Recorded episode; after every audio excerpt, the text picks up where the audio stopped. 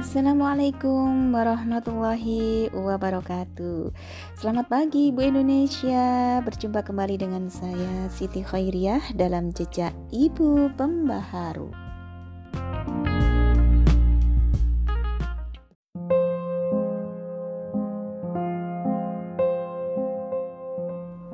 Apa kabar Ibu Indonesia? Ini adalah podcast kedua saya yang akan menyampaikan tentang materi perdana perkuliahan kami para ibu di Institut Ibu Profesional, tepatnya di kampus Ibu Pembaharu. Nah, untuk lengkapnya, ibu-ibu boleh berkunjung ke website Ibu Pembaharu. Materi kali ini adalah tentang identifikasi masalah. Mengapa sih kita perlu untuk berubah? Karena kita semua adalah guru bagi anak-anak kita, maka kitalah yang harus berubah terlebih dahulu. Jangan mau kita ketinggalan. Taklin di Ibu Pembaharu adalah berubah atau kalah. Kita sebagai perempuan adalah makhluk yang sangat kuat karena melalui dengan berbagai tantangan seperti hamil 9 bulan, melahirkan dengan segala macam rasa sakit, menyusui, mengasuh, menjalankan amanah, dan masih banyak lagi. Dan jangan karena masalah kita jadi lemah. Mari berdamai dengan masalah untuk bisa kita petakan bersama di sini. Setiap orang adalah pembawa perubahan. Every mother a change maker. Nah, kita masuk ke problem statement.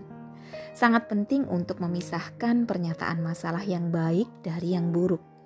Jika kita tidak bisa memisahkan masalah, mungkin kita akan mengeluh terus-menerus. Nah, sesi kali ini akan membantu kita sampai pada pernyataan masalah yang layak dipecahkan oleh tim kita. Lalu, bagaimana caranya? Nah, yuk kita berlatih ya. Kumpulkan dan tuliskan semua masalah yang kita pikirkan. Apa saja sih masalah kita? Tuang sebanyak-banyaknya. Kemudian kita pilih masalah tersebut, kelompokkan apakah masalah individu, keluarga, atau bahkan masalah lingkungan. Kemudian pilih salah satu masalah tersebut mana yang akan kita cari solusinya selama masa perkuliahan kita. Kemudian kita masukkan ke problem statement. Bagaimanakah kita tahu bahwa ini adalah masalah kita? Nah, kita perlu mengidentifikasi dengan benar. Benar nggak sih ini masalah kita? Apakah kita berbinar saat dihadapkan dengan masalah ini? Apakah fisik kita jadi sakit atau ada rasa sensasi tersendiri saat kita menghadapi masalah ini? Atau apakah dengan masalah ini menyedot energi kita? Gali terus dengan pertanyaan mengapa, mengapa, dan mengapa. Lalu, bagaimana kita tahu kapan telah memecahkan masalah ini?